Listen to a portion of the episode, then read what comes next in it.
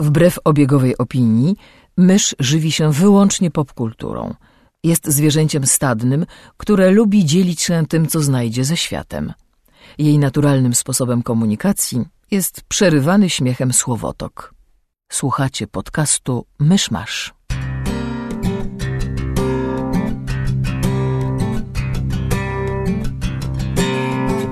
Gospodarzami podcastu Myszmasz są Krzysiek Ceran, redaktor portalu Avalon. Kamil Borek ze studia Kobart. i Mysz, autorka bloga Mysza Mówi. Drodzy słuchacze, jest poniedziałek, 15 września 2014 roku. Tego dnia, w 1835, okręt jej królewskiej mości Beagle przybił na wyspy Galapagos z Karolem Darwinem na pokładzie. Zapraszam do 74 odcinka podcastu Myszmasz. Przetrwają najsilniejsi. Gdyby wtedy Darwin nie przybył do Galapagos, nie odkryłby ewolucji i wciąż bylibyśmy małpami. Drodzy słuchacze, e, trzeba wam wspomnieć, że wszyscy jesteśmy dzisiaj w studiu dość zmęczeni w różnych, że tak powiem, niektórzy bardziej, niektórzy mniej, ale może to wpłynąć na jakość tego, co zaraz usłyszycie. Ewentualnie nie usłyszycie, bo ja ze względu na różne zobowiązania służbowe przez e, cały tydzień, to znaczy inaczej, od ostatniego odcinka nie miałam czasu obejrzeć ani doświadczyć absolutnie nic e, w kontekście popkultury. Więc e, co najwyżej będę pomrukiwami, e, ten, po- pomrukiwaniami wyrażać swoją aprobatę lub dezaprobatę dla tego, co mówią chłopcy. To ja prawie, prawie skończyłem czwarty sezon Suits. Przynajmniej jakby nadgoniłem to, co jest obecnie dostępne. Nie jestem pewien, bo teraz jest 10 odcinków. Chyba wyszło jak na razie, a i nie wiem, czy po prostu jeszcze nie wyszły kolejne, czy po prostu sezon się zakończył, czy ma jakąś przerwę. Ale no w każdym razie cztery sezon, trzy i pół sezonu przynajmniej to jest wystarczająco dużo, żeby o tym serialu opowiedzieć. Czekaj, ale czy ty ostatnio jak mówiłeś o Suits, to nie wspominałeś, że już tak docierasz do limitu i chyba nie będziesz oglądał dalej? Zapomniałem, że już mówiłem o Suits. wow. Tydzień temu czy dwa tygodnie temu, bo ja nie Chyba pamiętam. tydzień temu. To będzie jeden z tych odcinków. E, tak, to będzie jeden z tych odcinków. Drugi Nie, bo- tydzień bo, z rzędu. Bo mówiłeś, że już się zaczął taki, Tak. taki strasznie powtarzalny i że Tak. chyba przestaniesz. Tak. I, I nie przestałeś najwidoczniej. w czwartym sezonie udało mi się trochę namieszać, co przez pierwszą połowę, czy tam przez jakieś pierwszych tych pię- pięciu odcinków poszli w stronę tam, nie chcę za dużo spoilerować, ale w każdym razie e, tam oprócz jakby prawniczych tematów się pojawiło jeszcze investment banking, czyli bankowość inwestycyjna. Nie wiem, czy tak to się tłumaczy na Tak to polski. się tłumaczy. E, i całe intrygi związane z tamtym światem i prawdę mówiąc ja kompletnie się w tym e, gubię. Znaczy dla mnie, wiesz, dla mnie w ogóle te tematy są nieinteresujące i nie jestem w stanie o nich słuchać, więc e, pierwsze tak pół sezonu tak się że okej, no dobra, trochę się nazmieniało, sytuacja między postaciami ten się zmieniła e, i to, to w sumie fajne, ale właściwie to nie wiem nie wiem do końca o co chodzi i na czym polegają te wszystkie przekręty, które oni tam sobie nawzajem e, wy- wycinają. No ale czy musisz to rozumieć, żeby doceniać serial? Nie, właśnie, żeby na takim poziomie emocjonalnym nie trzeba, na szczęście. E, Tylko, że tak, wiesz, po prostu, to, i właśnie o to chodziło, że ja obejrzałem tam tych pięć odcinków e, z takim przekonaniem, że okej, ca- całkiem, całkiem fajnie się zrobiło. Po czym tak zacząłem właśnie myśleć o tym serialem i tak właściwie to próbowałem sobie przypomnieć, o co w tym sezonie chodzi. I nie jestem pewien, prawdę mówiąc. Wiem, kto jest przeciwnikiem, wiem, kto z kim walczy, kto komu, kto pod kim dołki kopie, Ten sam ale- nie wpada. ale nie jestem w stanie stwierdzić, o co właściwie chodzi. E, ale to nie jest jakaś wielka przeszkoda. Serial, mam wrażenie, że jakby twórcy mnie musieli słuchać w zeszłym tygodniu, co nie ma sensu, bo serial leci, ten, ten sezon już tam ma parę miesięcy, ale mam takie wrażenie, A że twórcy nas nie słuchają, tak, ale e, że twórcy mnie posłuchali i nagle postanowili zmienić, bo e, właśnie w, nawet w czwartym sezonie zmienia się status quo, przy czym po pięciu odcinkach część w, e, jakby wraca, wraca do status quo, ale zmienia się inna część tego status quo. Tak wciąż tym żonglują. I czy to wystarczy, żeby cię przytrzymać przy serialu dalej? Wiesz co, to zależy. Znaczy, t- tak, tylko że w tym momencie go tak bardziej oglądam z, z ciekawości. No i że już obejrzałem tyle, więc jakby szkoda mi teraz go porzucać. Nagle. Syndrome How I Met Your Mother? Tak, i że lubię te postaci. Mm, ale tak nie mógłbym z czystym sumieniem powiedzieć, że jakby polecam. Uważam, że pierwsze dwa sezony były naprawdę fajne, trzeci był trzeci był po prostu nudny i formulaiczny, a czwarty no, czwarty przynajmniej się stara. Okej. No, to tyle słowem suców. Ja teraz grzebię i mam, mam dużo rzeczy rozgrzebanych, bo zacząłem grać w grę o Tron, e, czyli grę RPG komputerową z 2012, jeśli dobrze kojarzę, albo 11. E, Tylko, że właściwie nawet nie wiem, jak ona jest długa. Nawet trud, trudno mi zgadywać, czy jestem w połowie, czy w trzech czwartych. No wiem w każdym razie, że do końca jeszcze, jeszcze mam kawałek. E, I w tym momencie mogę o niej powiedzieć to, co właściwie wiedziałem, zanim zacząłem grać. Znaczy, to jest dość tania gra. Zrobiło ją studio Cyanide. Cyanide? Studio Cyanide, nie wiem jak to się wymawia. E, Cyanide. Niech będzie.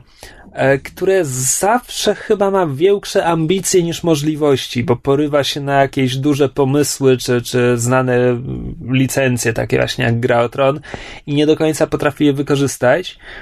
Mm, No i ta gra jest, jest tania w realizacji, ale tania na takie dziwne sposoby, bo z jednej strony ona nie, nie jest szczególnie ładna, modele postaci są właściwie w porządku, przynajmniej tak z twarzy, okej, ale animacje są złe. Właściwie, kiedy ktoś zaczyna biec, to po prostu wygląda jak, nie wiem, jakby kaczce nagle wyrosły ludzkie nogi. No po prostu e, animacje w trakcie rozmowy to są chyba jakieś trzy gesty, które wszyscy powtarzają non-stop, a z drugiej strony nagle patrzę i widzę, że, że tam w, w zbroi płytowej rycerza, z którym właśnie rozmawiam, bardzo ładnie odbija się okolica.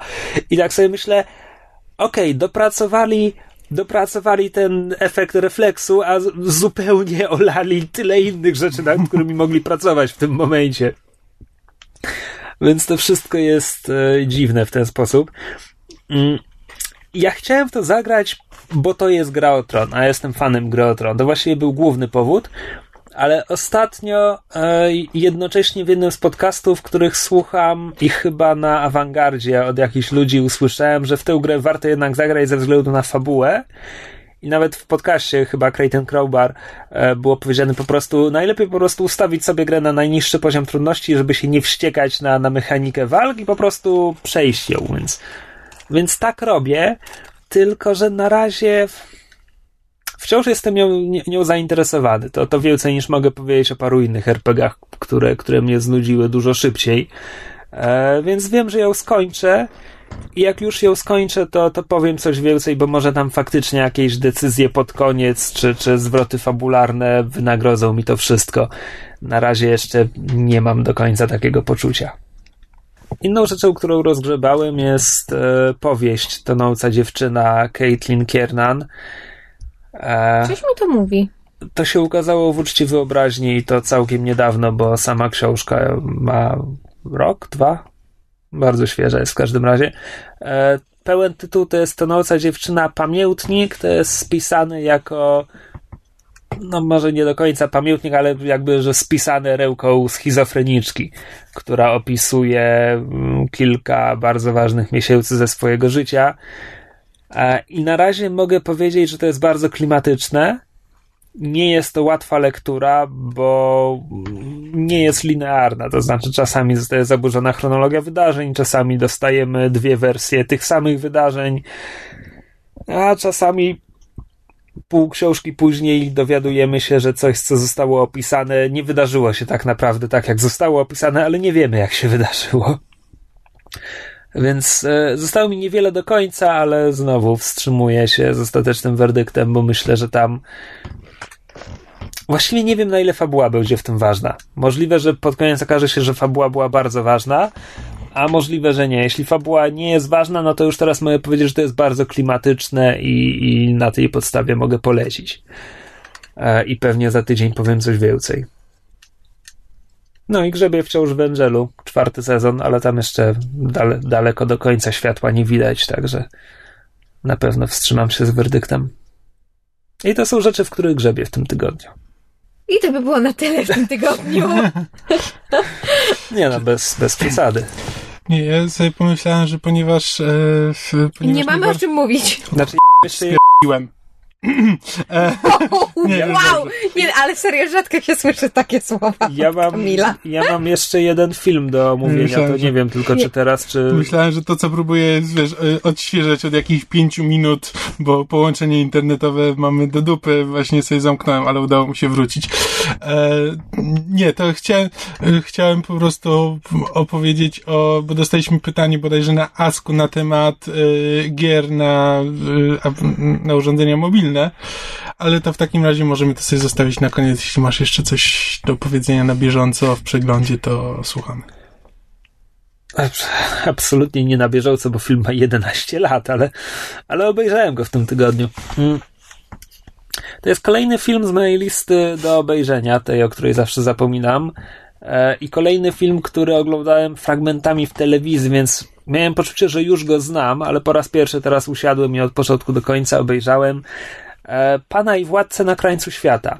O, Film Petera Weira z 2003 roku z Russellem Crowe'em w roli głównej, kapitana brytyjskiego okrętu.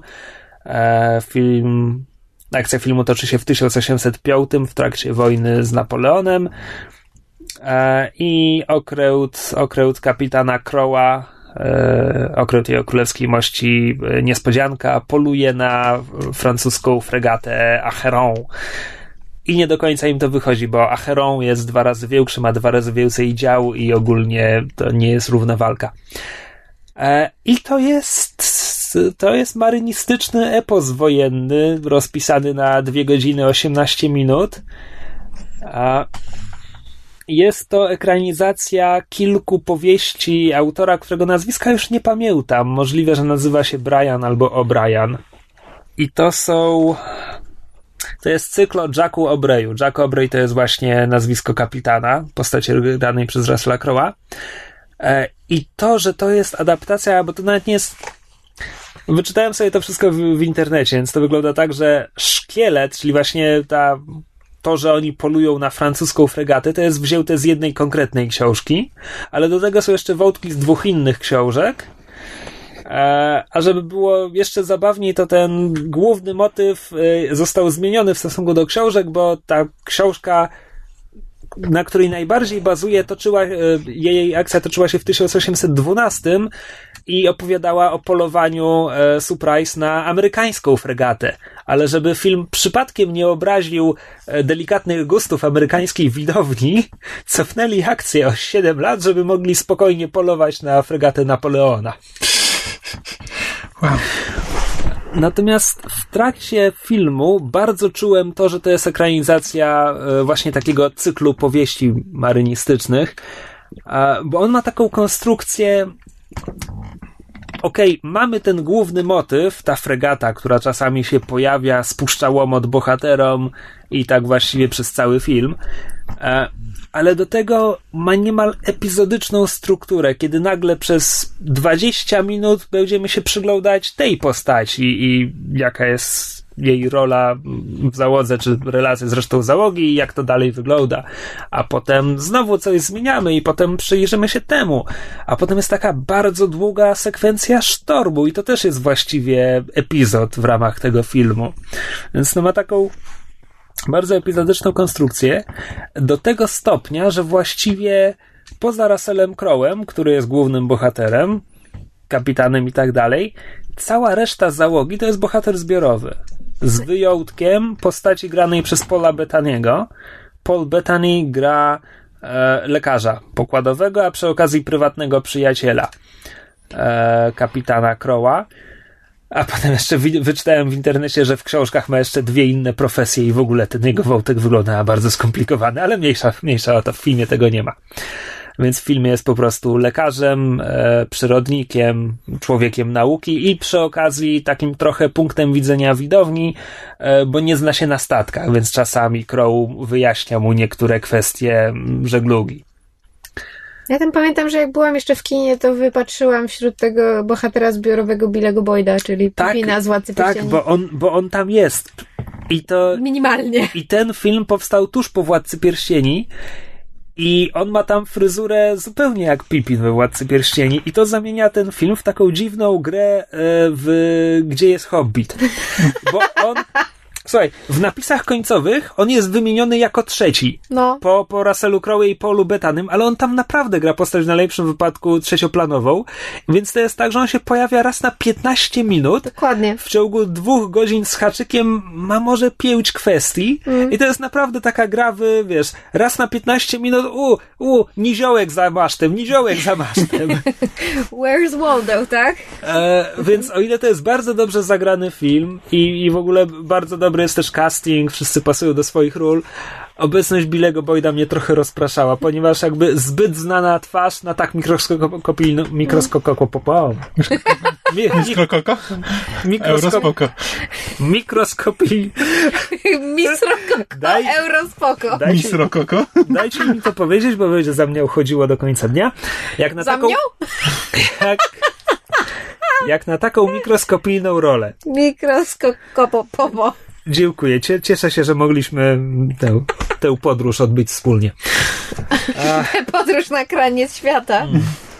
A, to y, tytuł Krania Świata bierze się z tego, że oni gonią tę fregatę dookoła Ameryki Południowej i docierają aż na Galapagos. I wspomniałem o Darwinie w wprowadzeniu do tego odcinka, bo Paul Bettany gra właśnie takiego przyrodnika, Ja też miałam tak strasznie powiem, silne pro, proto, proto Darwina. Jakby mu, jakby mu Russell Crowe ciągle nie przeszkadzał, to mógłby zostać Darwinem przed Darwinem. E, bo to jest też kwestia właśnie tego mm, obligacji, jakie wynikają z przyjaźni, a kontra mm, służba i obowiązki ten, wojskowych i tak dalej. To jest taki stały, stały motyw w tym wszystkim. No dobra, więc to, jest wszystko takie opowiadanie o filmie, to teraz może taka ocena. To jest wszystko bardzo ładnie nakręcone. No, Peter Weir wie jak, no, wie jak się kręci po prostu. A, ale trzeba lubić ten rodzaj opowieści. E, ja lubię ten rodzaj opowieści. Ja, ja lubię historię, jak mam kapitana i jego załogę i mogę obserwować relacje między nimi, jak napięcia i coś tam. Ja to wszystko lubię i nieważne, czy to jest, czy to jest na oceanie, czy w kosmosie. Ja to lubię, ale ten film nawet mi miejscami się trochę dłużył. E, na przykład epizod ze sztormem, który powinien być dramatyczny, zwłaszcza, że tam trac, tracą członka załogi i w ogóle a, tam kamerę zalewają fale wody, że to się staje tak niezwykle monotonne. Ja wiem, że to ma być ten straszny żywioł, ale to jest straszny żywioł, przy którym wiesz, ja patrzę na zegarek i zaczynam się zastanawiać, kiedy się kończy. Kiedy się skończy. Także jestem zadowolony, że to w końcu obejrzałem, bo mówię, to jest to są sympatycznie rozpisane postaci, jest trochę całkiem zabawnych dialogów, e, trochę wspaniałego XIX-wiecznego nacjonalizmu i ten nabijania się z Francuzów. E, ale tak, no na pewno nie jest to film dla wszystkich. Także jeśli, jeśli ktoś lubi morskie opowieści, jeśli ktoś lubi, nie wiem, Russella Crowe'a, który się sprawdza w tej roli, A czekaj, to było przed Pięknym Umysłem, czy po Pięknym Umyśle? wydaje mi się, że po. O, Bo Właśnie, bo to Piękny już- Umysł to jest jakiś 2000-2001 chyba. No To już drugi film, w którym zagrali razem Paul Bettany i Russell Crowe. Oni mają fajną, fajną, taką właśnie przyjacielską chemię na ekranie. No. Fajnie to wypada. A i muzyka jest świetna, bo muzyka wykorzystuje trochę jakichś tam tradycyjnych melodii, trochę szant, e, bardzo dużo smyczkowej, jest, jest Bach, plus do tego kompozycje jakby na potrzeby filmu. No nie Bardzo wiesz, to kto zrobił muzykę? ładne. Trzy nazwiska i niestety żadne nic mi nie mówiło. Mhm. I to już chyba wszystko o tym filmie. to ja sobie w międzyczasie przypomniałem, że już obejrzałem dwa filmy w tym, e, w tym tygodniu, tylko że Brawo, te, zuch. To jest problem z naszym, że tak powiem, cyklem wydawniczym, że nagrywamy w piątek, ja w sobotę coś oglądam i przez cały tydzień zdążę zapomnieć, co oglądałem. Em, a obejrzałem, najpierw z ciekawości, głównie dla jednego aktora, obejrzałem film The Perfect Host. Idealny gospodarz. Nie wiem, jak to się ten film się mógł po polsku nazywać i czy w ogóle był w Polsce Wątpię. wydany. E, Jest to film, w którym główną, tak powiem, tytułową wręcz rolę gra David Hyde Pierce, który mm, może być części słuchaczy znany jako brat Frasera z serialu Frasier. E... A czy innej części słuchaczy może być znany z czegoś innego? Jest taki, tak, ale nie wiem z czego. Jest taki film e, Down with Love, Do diabła z miłością z e, Iwanem McGregorem i René Zellweger i tam David Hyde Pierce gra jedną no, z e, drugoplanowych ról. To, nie jest jakby bardzo znany aktor, znaczy jest znany aktor drugoplanowy. Tak, jest jakby, charakterystyczny i całkiem Tak, to jakby znaczy, że nazwisko często wielu osobom coś mówi, ale e, nie są w stanie stwierdzić co. E, ale że serial Frasier bardzo lubiłem i tego aktora też bardzo lubię, to postanowiłem zobaczyć o co chodzi. Jakby film skupia się zasadniczo na dwóch postaciach. Drugą gra jakiś młody chłopak, którego nazwiska w tym momencie nie pomnę. Nie mogę sprawdzić, telefon zajęty czym innym. E, zaczyna się od tego, że poznajemy tego młodego chłopaka zaraz po nieudanym napadzie na bank. Znaczy, udanym, ale nie poszedł tak jak, e, tak jak powinien. I jakby szuka, e, orientuje się, że, ma, że goni go policja. I musi znaleźć sobie miejsce, żeby się schować, bo tam ma krwawi, e, ma, ten, ma ranę w stopie i szuka jakiegoś miejsca, żeby się e, gdzieś schować i próbuje się wprosić do przypadkowych osób do domu. No i tam znajduje w skrzynce pocztowej właśnie należącej do Davida Hyda Pierce'a, jego postaci, znajduje list od y, jakiejś Sary, która y, przysyła pocztówkę z Australii. I ten dzwoni do drzwi i mówi, że jest przyjacielem Sary, właśnie wrócił z Australii, e, napadli go, nie ma, nie, nie ma portfela i potrzebuje się, potrzebuje się gdzieś zaszyć, bo tam jedzie do kuzyna, ale nie może się z nim teraz porozumieć i tak dalej, i tak dalej. I próbuje się wprosić. E, no i ten David na początku tak nie bardzo, nie bardzo chce go wpuścić, ale w końcu się zgadza. I e,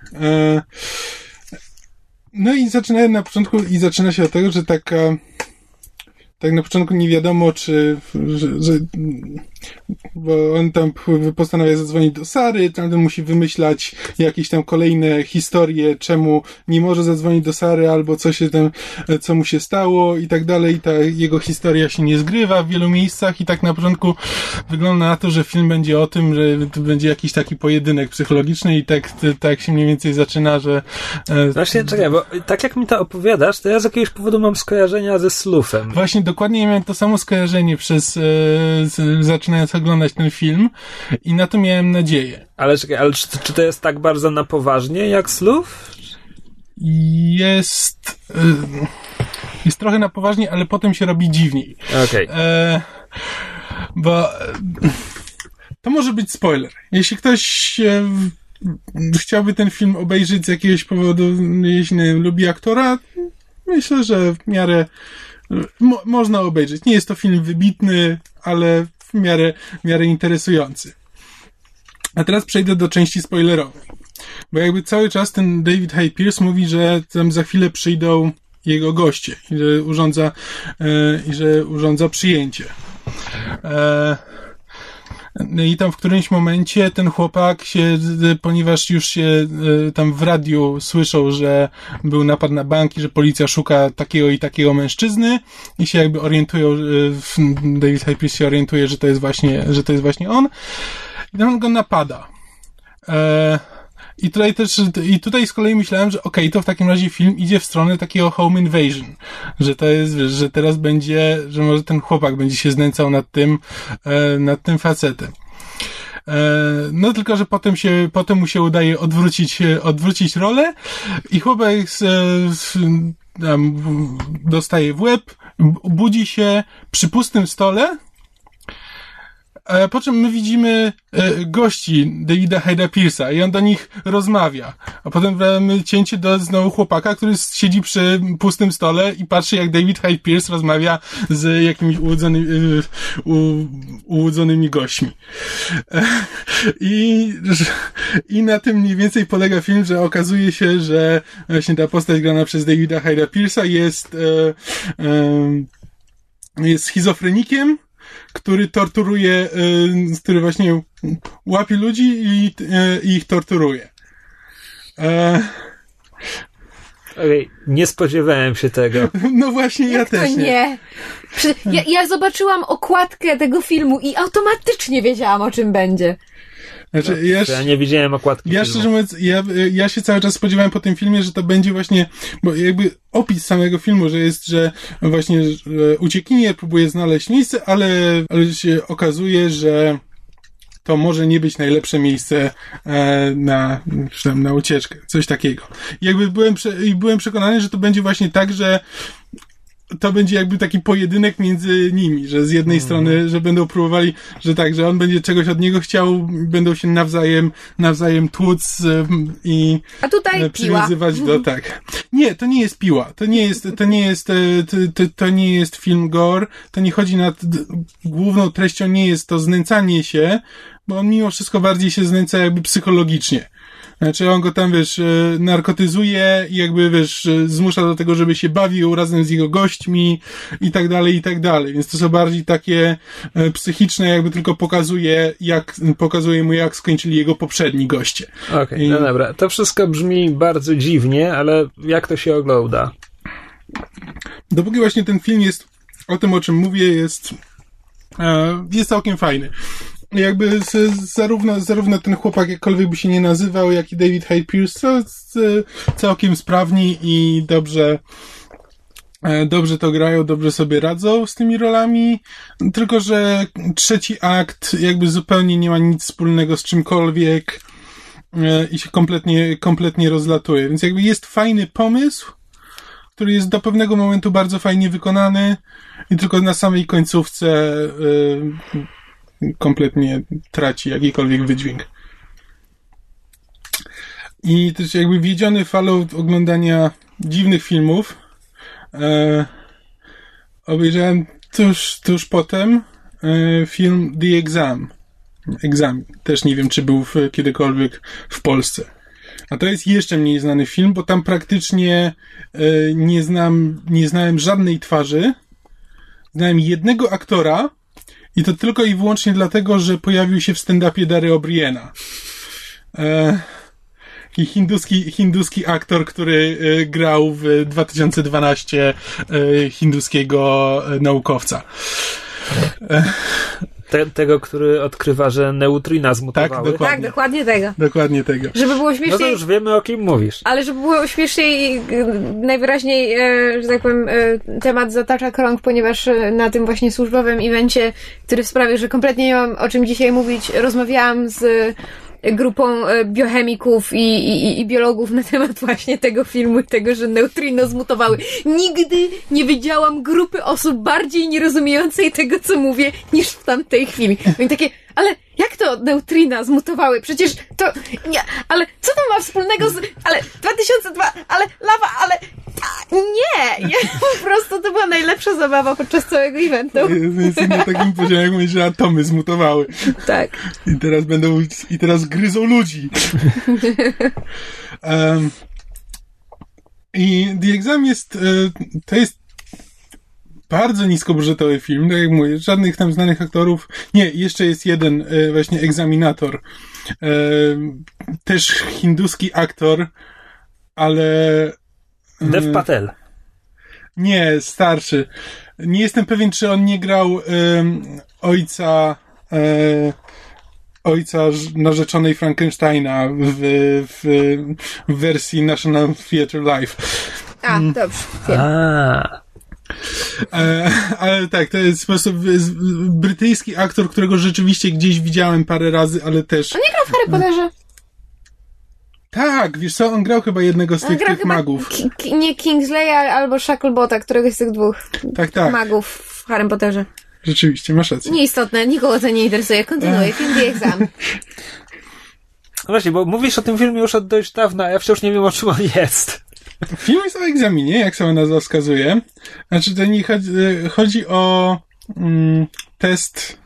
E, Osiem osób próbuje dostać stanowisko w bardzo znanej firmie. Wszyscy mówią, że to wiesz, najgorsza pozycja w tej firmie jest lepsza niż najlepsza pozycja gdziekolwiek indziej. E, jak się tam później, na początku tego nie wiemy, ale tam później się okazuje, że ten film tak naprawdę toczy się w jakimś może nie postapokaliptycznym świecie, ale apokaliptycznym świecie, w którym wirus, e, jakiś tam wirus e, dziesiątkuje ludzi i tam trzeba brać e, lekarstwa na ten wiem, co godzinę, żeby, że, że nie, nie, ma, nie ma jakby lekarstwa na tego wirusa, jest tylko lekarstwo, które pozwala zniwelować objawy. Mhm. I zaczynają też podejrzewać, że pracują właśnie dla firmy, która produkuje e, może produkować lekarstwo na tego, na tego wirusa. E, I cały film dzieje się w jednym pokoju, w jednym pomieszczeniu, tym e, egzaminatorskim. No i właśnie ten e, egzaminator, ten egzaminator mówi im, że zasady są takie, że jest jedno pytanie i jedna odpowiedź. I mają 70, nie wiem, 70 czy 80 minut. I mają przed sobą kartki, jakby wiesz, że pustą kartkę obróconą na drugą stronę, że siedzą po prostu przed e, pustymi kartkami i, i że mają 70 minut i że jedyne zasady są takie, że nie mogą, nie mogą zadać żadnego pytania jemu, ani strażnikowi, który ich pilnuje. A jakby egzaminator potem wychodzi, zostaje z nimi tylko strażnik. E, I jak oni obracają te kartki na drugą stronę, to się okazuje, że na, na nich też nic nie ma i zaczynają kombinować, co to znaczy, że mają 70 minut i że może to jest napisane jakimś niewidocznym, mm, niewidocznym atramentem i jakby to... I zaczynają powoli, e, jak to takie filmy mają, mają do siebie, po prostu napięcie jest na tyle duże, że te e, postaci zaczynają siebie tam oskarżać o najróżniejsze, najróżniejsze rzeczy. Tam się okazuje, że każde z nich tam ma jakieś, jakieś swoje tajemnice. E, i no, na tym polega cały film, no jakby takim psycholo psychologiczny dramato-thriller, dziejący się w jednym pomieszczeniu. Okej, okay, to brzmi intrygująco. No. A jak to się ogląda? Pytanie odcinka. Nie najgorzej. E, byłem trochę rozczarowany zakończeniem, prawdę mówiąc. Znaczy, wiesz, jak na film, który właśnie zaczyna od takiego, mm, takiej dosyć mocnej przesłanki, no to też jakby zakończenie powinno być odpowiednio, odpowiednio mocne. Nie jest, jest trochę na siłę. E, ale to jakby nie umniejsza faktu, że te relacje między postaciami są dosyć ciekawe, momentami przesadzone, momentami ci aktorzy mogliby być lepsi, ale w większości sobie radzą. No, nie jest to jakiś wybitny film, bo jakby był wybitny, to bym pewnie o nim słyszał wcześniej, albo coś by się pojawiło, ale ale właśnie jak na taki niskobudżetowy, niezależny film, e, to, to się sprawdza. I rzeczywiście, i rzeczywiście potrafi, potrafi zaintrygować. Nawet jeśli tam momentami miałem, miałem zastrzeżenie co do tego, że pewne reakcje postaci są, są nienaturalne albo przesadzone, no ale taka już, taka już specyfika tego, te, tego rodzaju filmów, że momentami postaci reagują mocniej e, niż by się niż by to wynikało z, z tego, co się dzieje na ekranie. Ale właśnie, ale oba te filmy są właśnie takie, że nie żałuję, że je, że je obejrzałem, bo mają sporo fajnych pomysłów. No tylko, że ewidentnie jakby wiesz, brakuje im, brakuje im szlifu, brakuje tam kogoś, kto by jeszcze, wiesz, jeszcze to trochę podrasował, albo może, wiesz, jakichś aktorów, którzy by po prostu kreacjami to podciągnęli. Eee, ale to nie zmienia faktu, że jakby uważam, że warto obejrzeć, przynajmniej jeśli ktoś się, dla kogoś, kto na przykład się interesuje filmami albo, nie wiem, scenariopisarstwem, to jest tam parę zagrań, które na przykład, które są interesujące i warto poznać. Jest w swojej kategorii są całkiem dobre. Skoro o niskobudżetowych filmach mowa, to ja zacząłem oglądać fanfilmy na YouTubie z jakiegoś powodu. Ten tor cię tak zainspirował z zeszłego tygodnia? Eee, co, nie wiem. Chyba po prostu przypadkiem trafiłem w internecie, a akurat e, miałem dużo tłumaczeń w tym tygodniu i zazwyczaj, nie wiem, po godzinie czy dwóch tłumaczenia pozwalam sobie na przerwę na jakieś bzdury, więc... E, I obejrzałem dwa fanfilmy. Pierwszy jest o Questionie. Question to jest postać komiksowa stworzona chyba jeszcze przez Steve'a Ditko dla wydawnictwa Charlton Comics, które potem zostało wykupione przez DC razem, razem z postaciami. I więc właśnie Question, chyba Captain Atom i, i parę innych e, w ten sposób nabyli. E, i to, żeby było śmieszniej, to są postacie, które Alan Moore chciał wykorzystać w Strażnikach, tylko że DC w końcu stwierdziło, że, że jednak woli nie, nie zanieczyszczać wizerunku tych postaci i, i lepiej, żeby Moore po prostu stworzył własne. E, więc Question to jest pierwowzór Rorschaka. Mm. E, Question komiksowy cechuje się tym, że jego kostium superbohatera to jest e, garnitur, płaszcz, fedora i maska, która sprawia, że on wygląda jakby nie miał twarzy. Mhm. No to stąd do plam Rorschaka bardzo okay. blisko. E, I ten Question, jak większość postaci DC, ma dość poplątaną historię, w której nie do końca się orientuje. Przepraszam, e, bo tak powiedzieć, że to są ten e, jakby tam wersje, wersje znanych postaci, to czyją wersją był Comedian? Jest... Nie wiem. Nie wiesz? Nie wiem, wiem, wiem, że te proste porównania to są, że właśnie Doktor Manhattan to, to miał być Captain Atom, a Night Owl to miał być Blue Beetle. Tak jak mhm. mi to ostatnio powiedziano, przekazano. Nie, nie, pamiętam kim, czym miał być komedian. Ja byłem przekonany, że Night Owl to jest po prostu Batman. E... E, no w każdym razie każdym razie nie wiem. Mo mogę poczytać może. Tak. E, no, w każdym razie e, Question nazywa się albo Charlie, al albo Victor. Ja nie wiem czemu raz nazywa się tak, raz tak, ale najczęściej chyba nazywa się Victor Sage i jest dziennikarzem telewizyjnym, który zaczyna zwalczać korupcję w swoim mieście, a jego miasto to jest w ogóle jeszcze gorsze niż Gotham. W Gotham przynajmniej Gordon był uczciwym gliną, a, a w jego mieście to już nawet takiego nie ma. E, I e, ma znajomego profesora, który wynalazł magiczny gaz i magiczny ten materiał, który właśnie pozwala się przytwierdzić do twarzy i w ogóle ten miał być sztuczną skórą czy czymś tam chyba, a przy okazji ten magiczny gaz zmienia kolor jego ubrania. Więc jak on się transformuje w, w superbohatera, to właśnie w obłoku gazu i wychodzi z niego w garniturze i płaszczu niebieskim, a wchodził w innym kolorze i, okay. bez twarzy. Umówmy się, jeśli stworzył go Steve Ditko, to oznacza, że stworzył go dawno temu. Tak. Wtedy panowały inne zasady. E, dobra, ale mówię to wszystko, no bo przytaczam postać Questiona, bo zgaduję, że nie jest szeroko znana. Ja go znam tylko i wyłącznie dlatego, że jestem psychofanem e, seriali animowanych Bruce'a Tima, a on był drugoplanową postacią w kilku najlepszych odcinkach Justice League Unlimited. Czy ty mi opowiadałeś, czy w oryginale ten question miał jakieś moce? Poz... Absolutnie nie. Nie. Nie, nie, nie. Jest dobrym, ten, wyszkolonym w sztukach walki. To jest, to jest wszystko.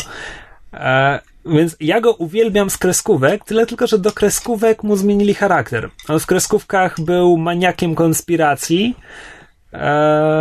I ten, jakieś, mnóstwo szalonych teorii. No i oczywiście w kluczowym momencie okazuje się, że miał rację co do jednej z nich. Eee, więc on w komiksach jest chyba dużo bardziej normalny. Eee, nie licząc okresu, kiedy pisał go.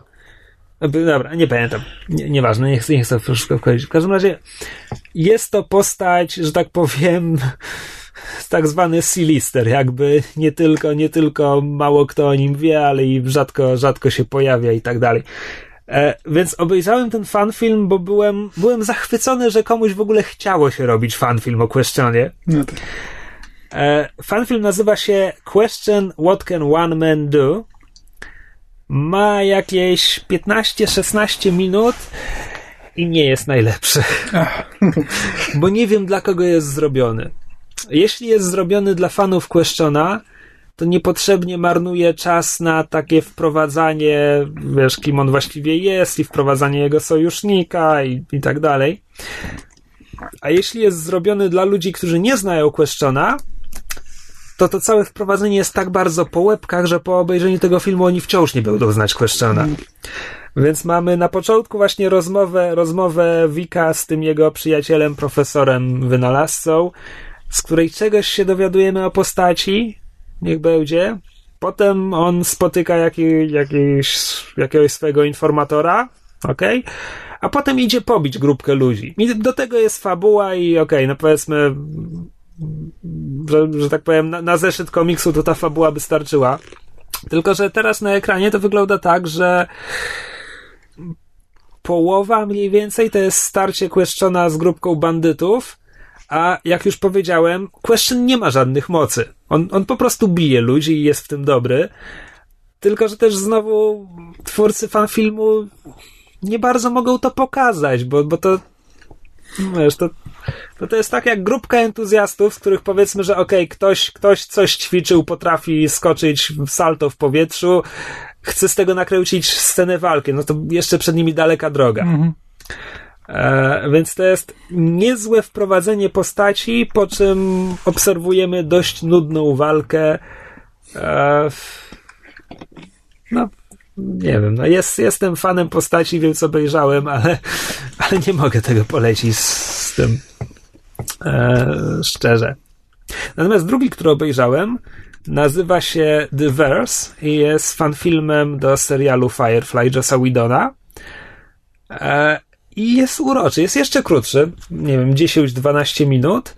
E, przedstawia przygody zupełnie innej załogi, zupełnie innego statku. Od po prostu jest, jest statek, który trochę przy, przy, przypomina Serenity i e, wypełnia go załoga e, trochę Wildonowych archetypów. Mhm. E, są w porządku zagrani, jak tylko przym, przymkniemy oko na to, że wszyscy mają po 20 parę lat, bo wiadomo, fanfilm. Mhm. E, ale urocze jest to, jak autor scenariusza naśladuje Wedona i, i, i Wedonizmy i te chwyty, to, to takie typowe puentowanie scen jakimś dowcipem, próbowanie mhm. wykręcenia tych tropów i klisz w jakąś inną stronę.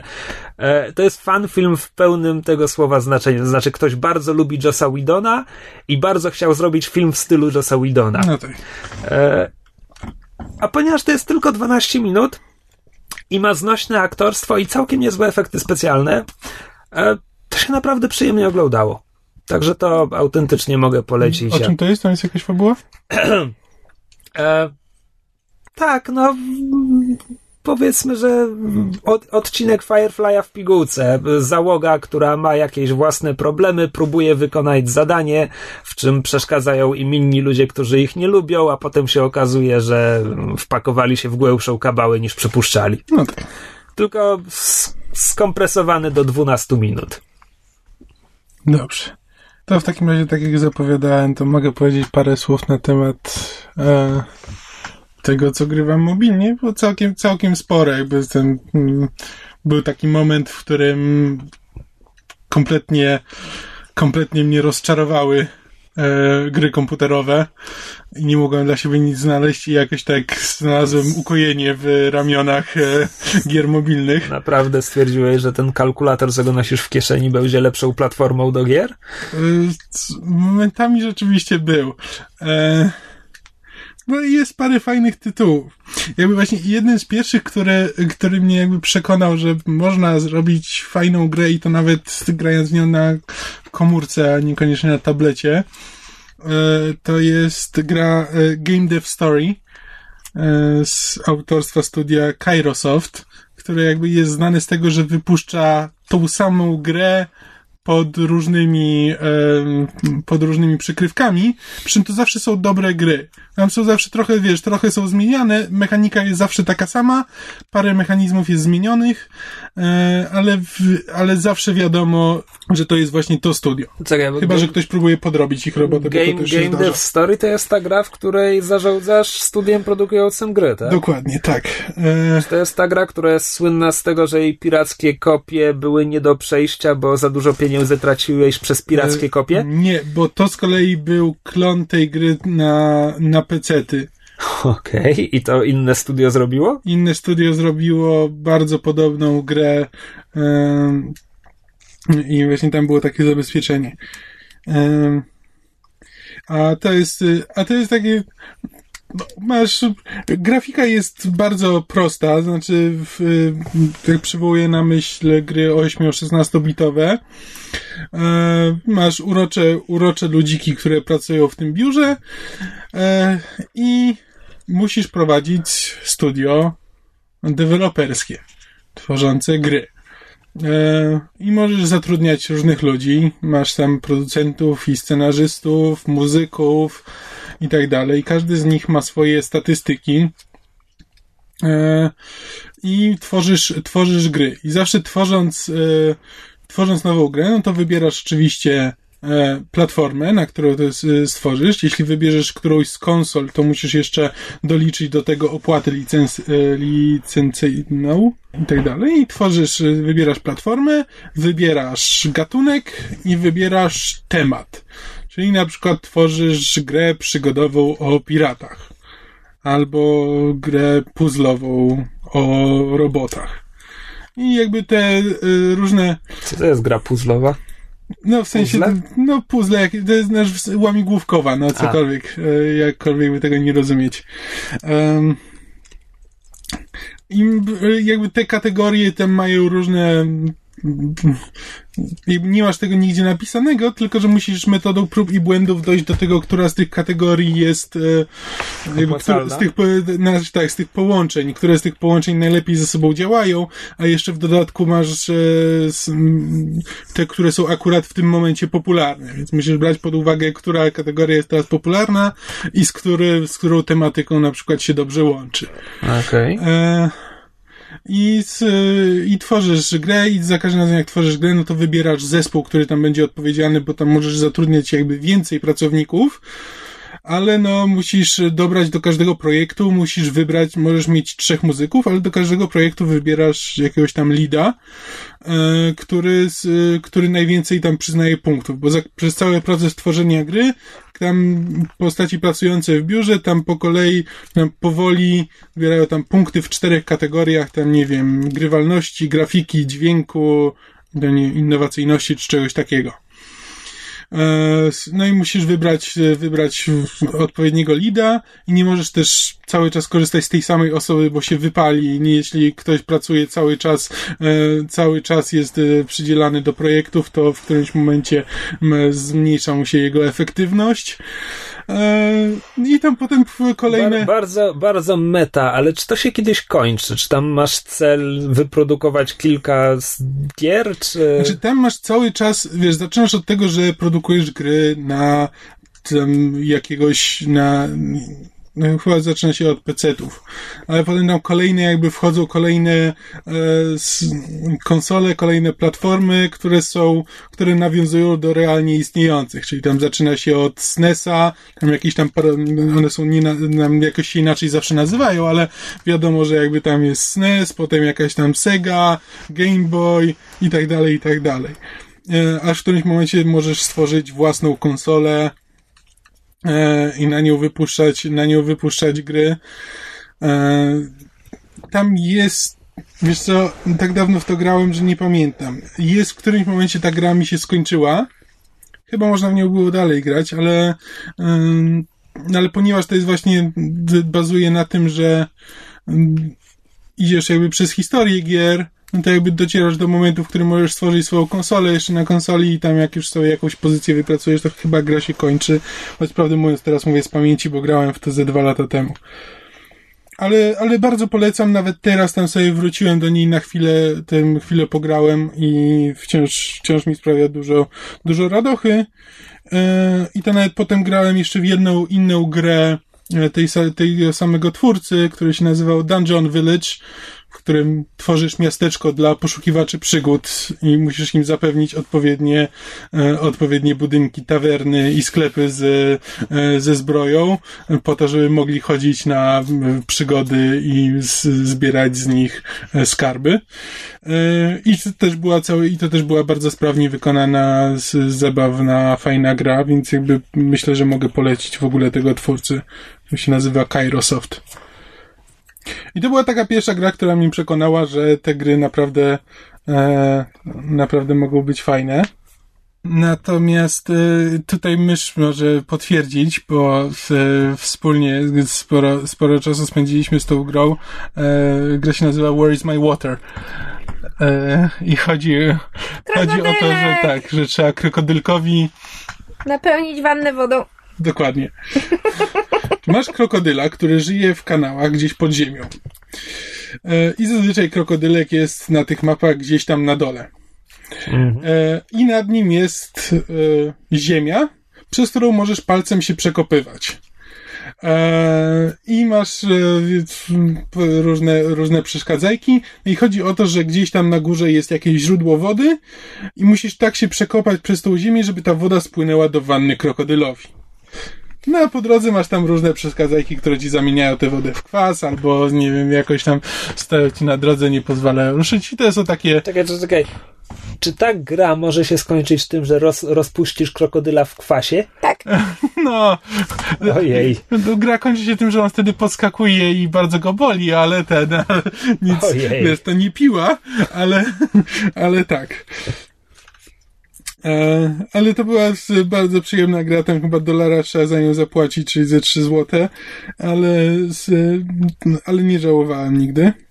E, ja właśnie gram we Fruit Ninja, jakby ktoś się pytał a propos gier mobilnych. Tak, o Angry Birdsach nie będę mówił, bo to... Ja z kolei jeszcze strasznie lubię wszelkie gry typu logiczne myślenie, czyli układanie przesuwanie na przykład bloczków tak, żeby umożliwić jakieś tam, nie myszce wyjście z labiryntu, czy coś takiego, takie wszelkie właśnie, ja to nazywam przesuwajki, albo mahjong. Kocham każdego mahjonga na telefon. Mahjong jest zajebisty. E, dużo czasu spędziłem z grą Temple Run.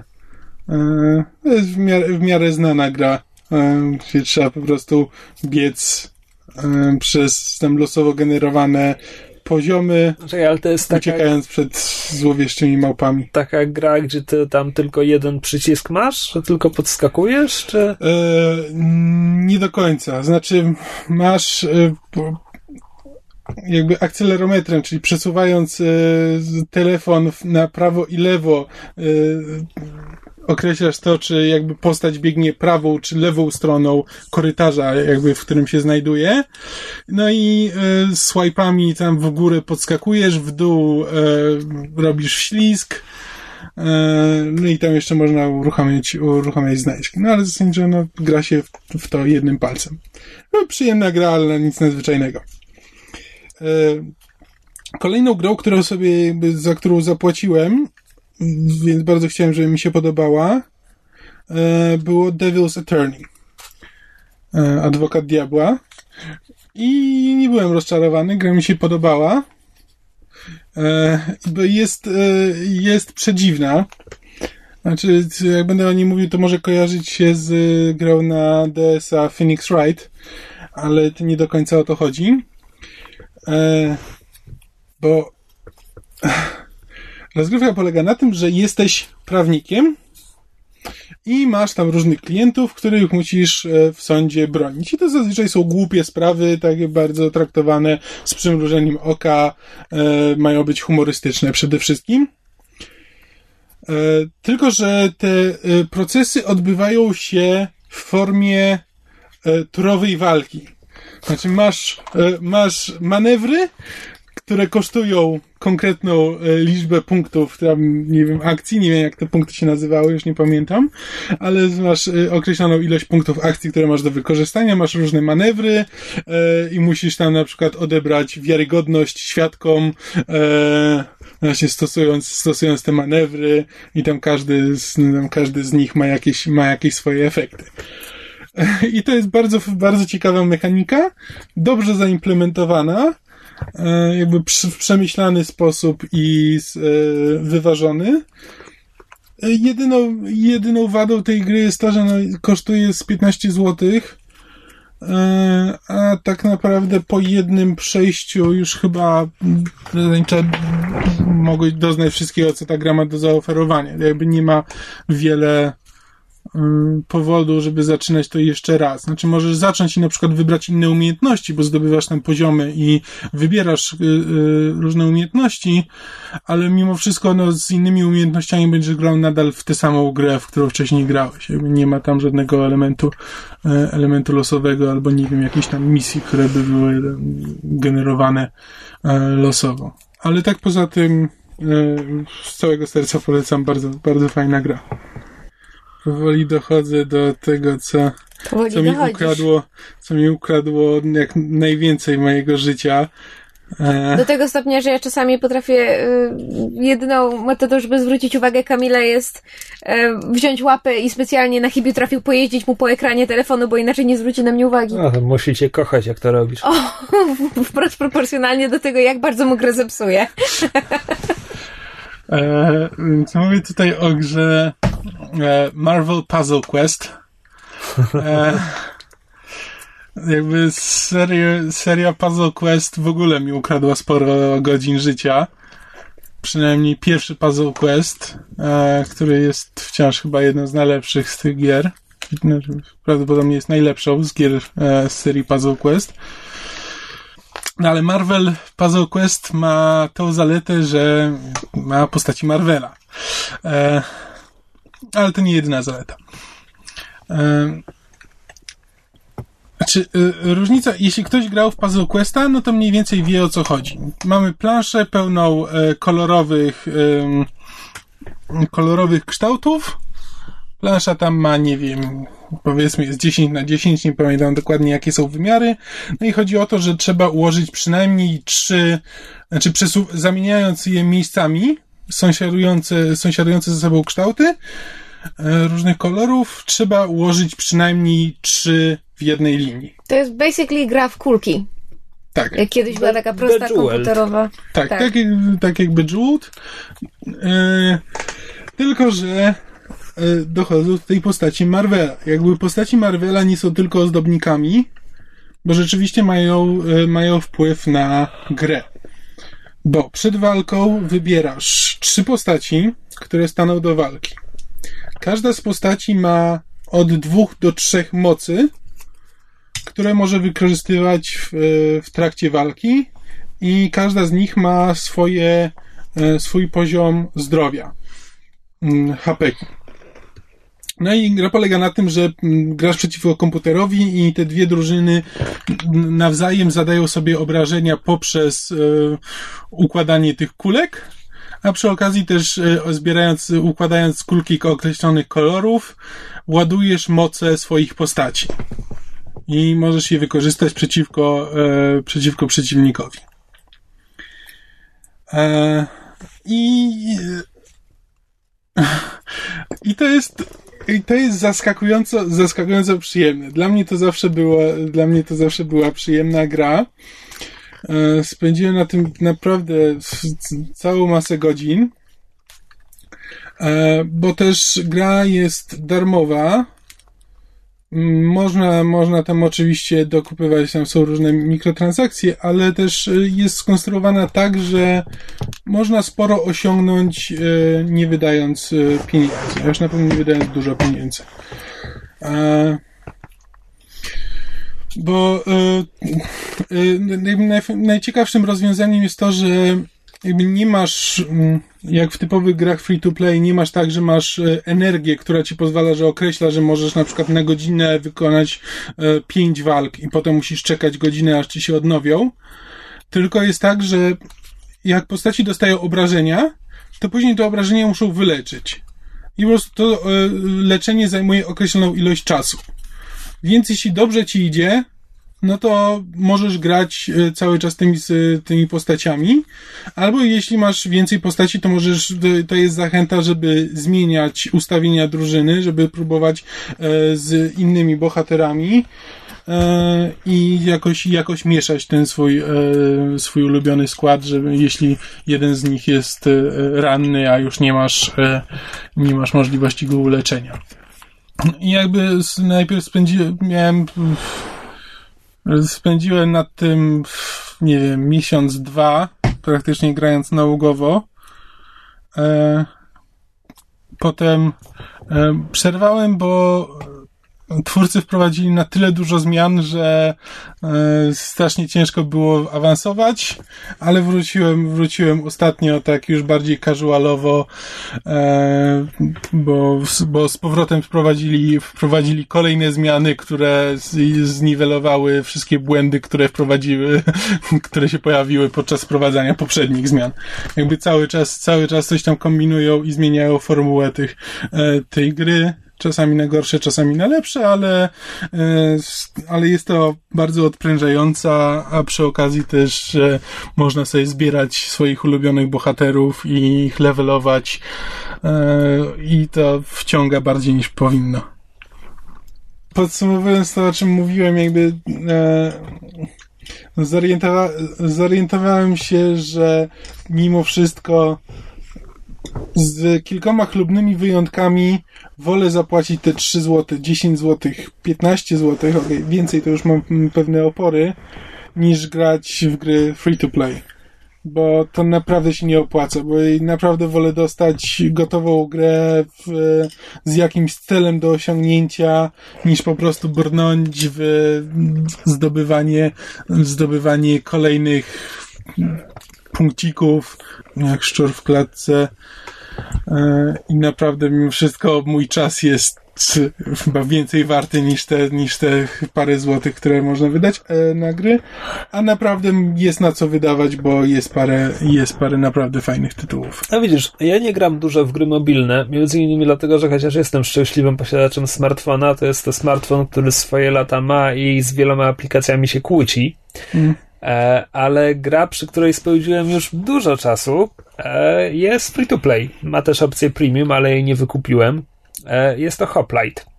Hoplite, No czyli Hoplita, to jest turowa gra, powiedzmy taktyczna, w której kierujemy dzielnym greckim hoplitą, który schodzi do piekieł po złote runo.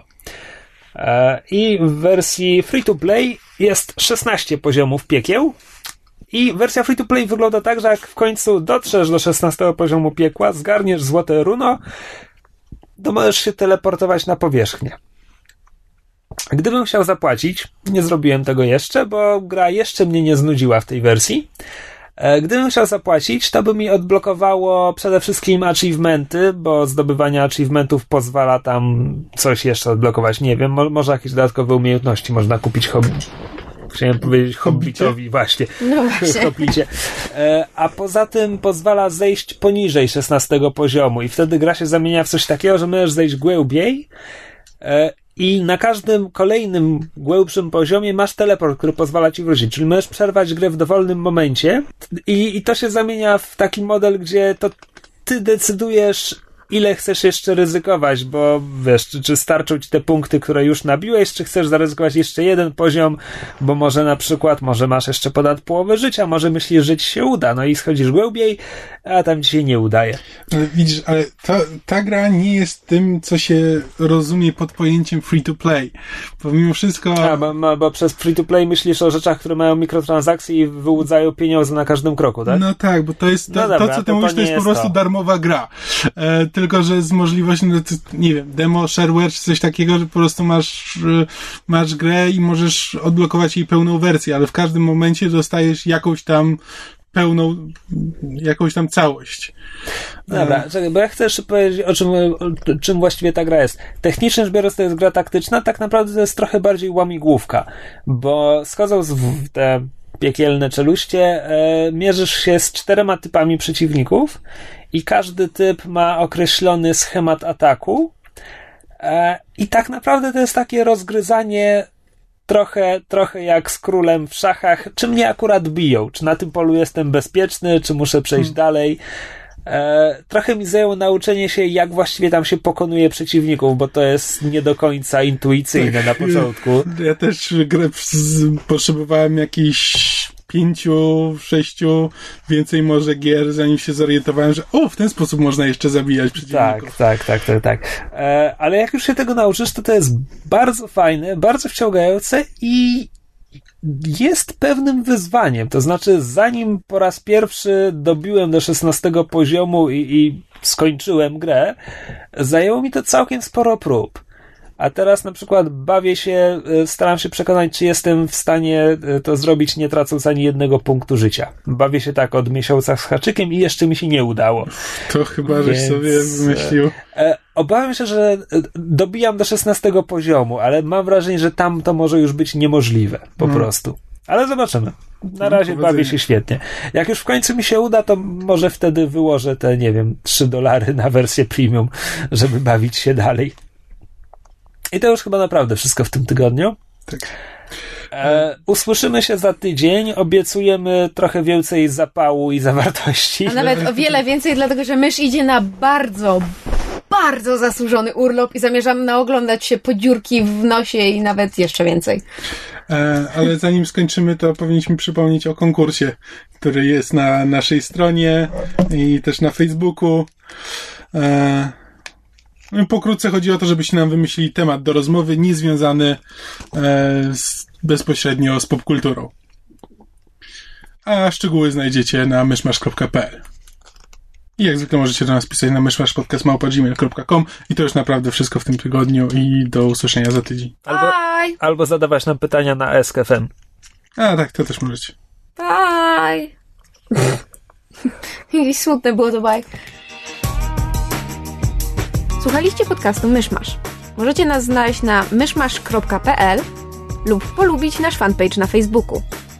Możecie nam także wysłać maila na myszmaszpodcast.gmail.com Jeśli do nas napiszecie, będziemy szczęśliwi jak mysz na urlopie.